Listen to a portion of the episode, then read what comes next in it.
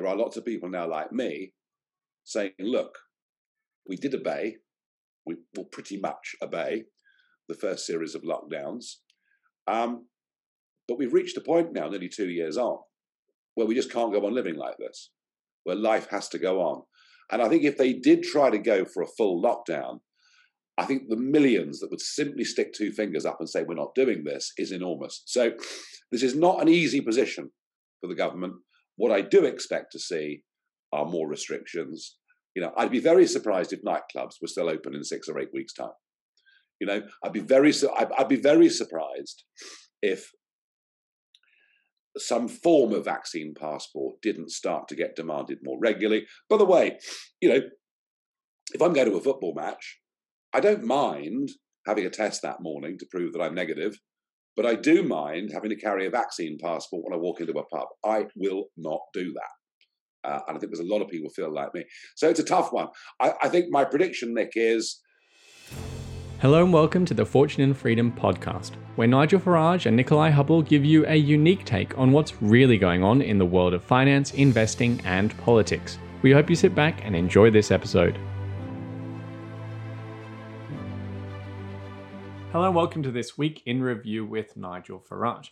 Nigel, the supply chain crisis that has engulfed the world has struck the Farage household. You have some interesting news. Yeah, well, I'm going to pick up a new car today, but I was expecting it about a month ago. But there's just shortage of so many components that you know, even when you want to go and spend money, it's quite a difficult thing to do. And of course, we've got this sort of legacy debate. Oh, well, it's all because of Brexit, but it's actually happening right across the Western world. And really, Nick, it's what you and I have been talking about now for months. It's a massive increase in the money supply, chasing the same number of goods. It's classic 70s style, rising prices and shortages. And I have to say, there's no sign that I can see of this going away between now and Christmas. If anything, I think it's probably going to worsen. Yeah, one of your readers explained to me how this works in terms of the inflation causing the inventory shortage and the supply chain disruption. And a big part of it is that, you know, by the time the goods are sold, the price of acquiring new inventory is so much higher that people aren't making any money on the sale. And it causes this you know, reverse effect, this reverse domino effect. Let's move on to the big story. And I have to note, Nick, you know, after over 20 years being involved as a trader and a broker in the metals markets, that the price of copper, the 3-month forward contract has just gone through $10,000 a ton for the first time ever. It was about $3,000 a ton when I retired from doing it. But the spot price, the price if you want copper tomorrow, is over $11,000 a ton. And that just screams shortage. And of course, if we're going to be building electric cars, heat pumps for 27 million houses, or whatever Boris is planning for us, you know, copper is still the main conductor. So, you know, a rising price of, I know we all look at oil as being the great sort of inflationary measure, but don't forget copper, because it's in pretty much everything we need in the modern world. It would be the ultimate irony if, you know, with this electrification of everything, we end up with the 1970s story, but focused on the metals, on copper instead of oil. It would be. Well, yeah, and of course, Nick, you know, there's lithium and all the other things that we now need in real huge amounts, of course, to build car batteries and all the rest of it. But there's, I mean, you know, there's nothing in your kitchen or in your home that works that hasn't got some degree of copper in it. So I think it's something we should put on our watch list as we have these conversations. Yeah, they say history doesn't repeat, but it does rhyme. And this may be a good example of that. Let's move on to the big story, which is this issue of whether there's going to be another lockdown or lockdown light over the winter. They've gone to plan C, I noticed today, from A and B. You've said in the past that you will not be complying with any further lockdowns. So what do you think is going to happen? Well, I think what's interesting is we've got the British Medical Association this morning saying, the government have blown it. You know, we should be going into Plan B. Plan B, of course, is mandatory wearing of face masks, mandatory carrying of COVID passports, and a list of other restrictions. Look, the virus is spreading very, very fast, particularly in the sort of 8 to 18 age bracket. It's going around the schools like crazy. And of course, the problem with that is that they then spread it to their parents, grandparents, or whoever it is. So we have 50,000 cases a day. Hospitalizations are up. Deaths are up a bit, although still, if we're honest about it, you know, 10,500 people a week die of something. And at the moment, maybe 1,000 a week are dying with COVID in some form. So let's not underestimate it. We've also, of course, got the prospect of winter flu, which didn't happen last year. And it's this familiar cry, we must protect the NHS. Well, I'm really sorry, but people have been paying taxes since the late 1940s for the NHS to protect us. It's all slightly the wrong way around. The government are caught in this. Whatever criticisms I've had of the government, the truth is we've actually had one of the more liberal regimes across the Western world compared to the madness of Australia or New Zealand or many other places. The government are loath to follow what the BMA want, and I'll tell you why. Because their behavioural psychologists know there are lots of people now like me saying, look, we did obey, we will pretty much obey the first series of lockdowns, but we've reached a point now, nearly 2 years on, where we just can't go on living like this, where life has to go on. And I think if they did try to go for a full lockdown, I think the millions that would simply stick two fingers up and say, we're not doing this, is enormous. So this is not an easy position for the government. What I do expect to see are more restrictions. You know, I'd be very surprised if nightclubs were still open in 6 or 8 weeks' time. You know, I'd be very surprised if some form of vaccine passport didn't start to get demanded more regularly. By the way, you know, if I'm going to a football match, I don't mind having a test that morning to prove that I'm negative, but I do mind having to carry a vaccine passport when I walk into a pub. I will not do that. And I think there's a lot of people feel like me. So it's a tough one. I think my prediction, Nick, is that we get more restrictions, but my big prediction is, and COVID's part of this, we're in for a massive health crisis. It's going to last for many, many years to come. This NHS that Boris Johnson tells us is the envy of the world, it isn't. It isn't. And that's not to demean in any way the men and women that do their damnedest and work within it, but it's not fit for purpose with a country whose population has risen as fast as ours is. So I think health is going to be a massive concern over the course of this winter, and you'll see more and more people opting out and going private if they can possibly afford to. And I think the cost of living. And I think those two things will dominate British politics over the course of the next 6 months.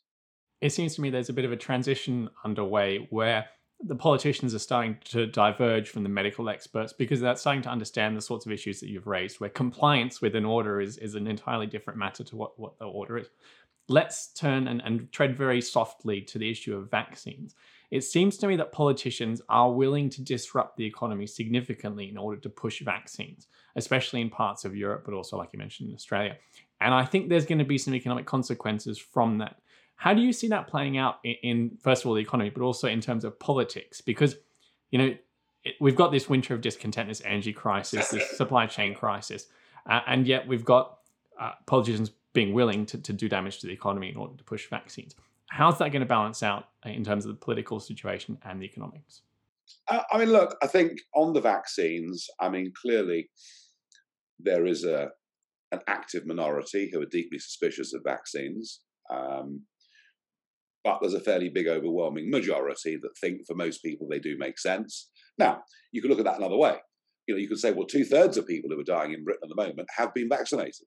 I mean, that is true. You know, that is true. Not something, by the way, that's being advertised very widely, but it is true. But then if you counterbalance that, Nick, with the fact that 86% of adults have had the vaccine, you know, maybe that figure then is not all that surprising. The push, yeah, I mean, the big push now is for booster vaccines. And we were basically being threatened yesterday. We were being told by Sajid Javid that get the booster or you'll lose your freedoms. So they're pushing this very, very hard. It's happening right across the Western world. You know, I am not personally particularly a vaccine rebel. But you know, there is a danger that 10% of the population find themselves excluded from everything, and that in terms of economic activity and many other measures, it's a pretty unhealthy thing. I mean, look, it's easy to sit here and criticize everything government does. That's easy to do, but I think my own take on it is that it, on balance, is right to encourage vaccines for the adult population, but quite why 12-year-olds need it, I haven't yet made my mind up. What about the cryptocurrency boom that is back underway? We've heard about the death of Bitcoin so many times, and I know you've stuck by it each time there's been another correction. What do you make of these recent highs? Yeah, I mean, these are big moves. These are big moves. You know, we've got Ethereum back over 4,000, Bitcoin up in the high 60s, all sorts of the other smaller speculative coins doing all sorts of strange market moves. Look, I just think that everything that comes from America, from the Fed to the big commercial payment organizations, tells you there is a wholesale legitimization of cryptocurrency that's going on. And for all the pathetic talk in this country about, you know, the Bank of England issuing their own coin, forget it. It's all nonsense. And I think, I remember last December sitting down with Sam Volkering, you know, with all the Fortune and Freedom subscribers having access to it, and basically saying, look, it's mad not to have a small part of your investment in this stuff. And I'm very pleased we did that.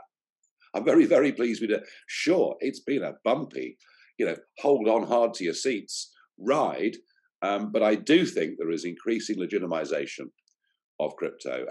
And look, it's America that matters. Let's just be honest about it. It's America that matters. And I also think that it is one of the hedges against inflation. And my feeling is the reason why gold is currently doing this ping pong. You know, gold goes down $30, rand is $25. We're in this sort of 1750, 1800 trading range in gold. It's a classic trading range that gold is in right now, and I don't for one minute think you're wrong about gold, and I know that you believe in it very strongly. I just think at the moment the short-term hot money is going into crypto as a hedging against inflation, as opposed to going into gold, and I think that explains a lot of what you've seen over the last few days, but look, you know, it's wildly speculative. You know, I mean, Bitcoin at 67,000. I mean, in a fortnight's time, it's either going to be 87 or 47. I mean, you know, that's just the way that it is. It ain't staying here for very long, believe you me. You mentioned Sam Volkering there. A few weeks ago, Sam and I had a bit of a good-natured debate because we both believe in cryptocurrencies and gold, but we had a debate about whether this legitimization of Bitcoin that you mention and the legitimization of cryptocurrencies generally, whether that means that the cryptocurrency space is losing its soul. And what I mean by that is that the idea of cryptocurrencies was to undermine the banking system and the government and the taxing system and you know, to become an international currency. At least that's how I see it. But it seems to me that Wall Street has very much, you know, co-opted it and made it its own. The governments are increasingly doing so. And I just feel like, you know, the whole point was that this wouldn't happen. The best example being that I think that the Bitcoin ETF that's launched in the US is based on Bitcoin futures. So, you know, it's an entirely artificial financialization of Bitcoin, this creation of Wall Street. And it seems to me that it's lost its soul. So I'm curious what you think about that. Well, look, you know, I remember, Nick, here's a little anecdote. You know, I was the front face of UKIP for many, many years. We were the fringe, outsiders, fruitcakes, lunatics, nut jobs. We were called everything under the sun. And I used to joke about being the patron saint of lost causes. And I remember in 2014, the night of the European elections, and we'd won. And I said to my gang, I said, God, we've become respectable. I'm going to have to resign. I mean, this is what happens, isn't it?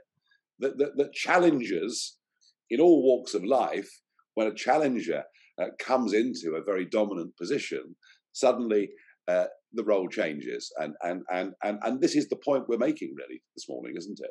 That no longer can you look at Bitcoin and Ethereum as being the cowboy end of the market. They're just not anymore. They are now legitimate financial products, and the fact there is only a certain supply of them. In an age when, through the pandemic, government has just artificially created money on a scale that is difficult to believe, kind of explains why that process has happened. So yes, some of the romance is out of it. Respectability does that.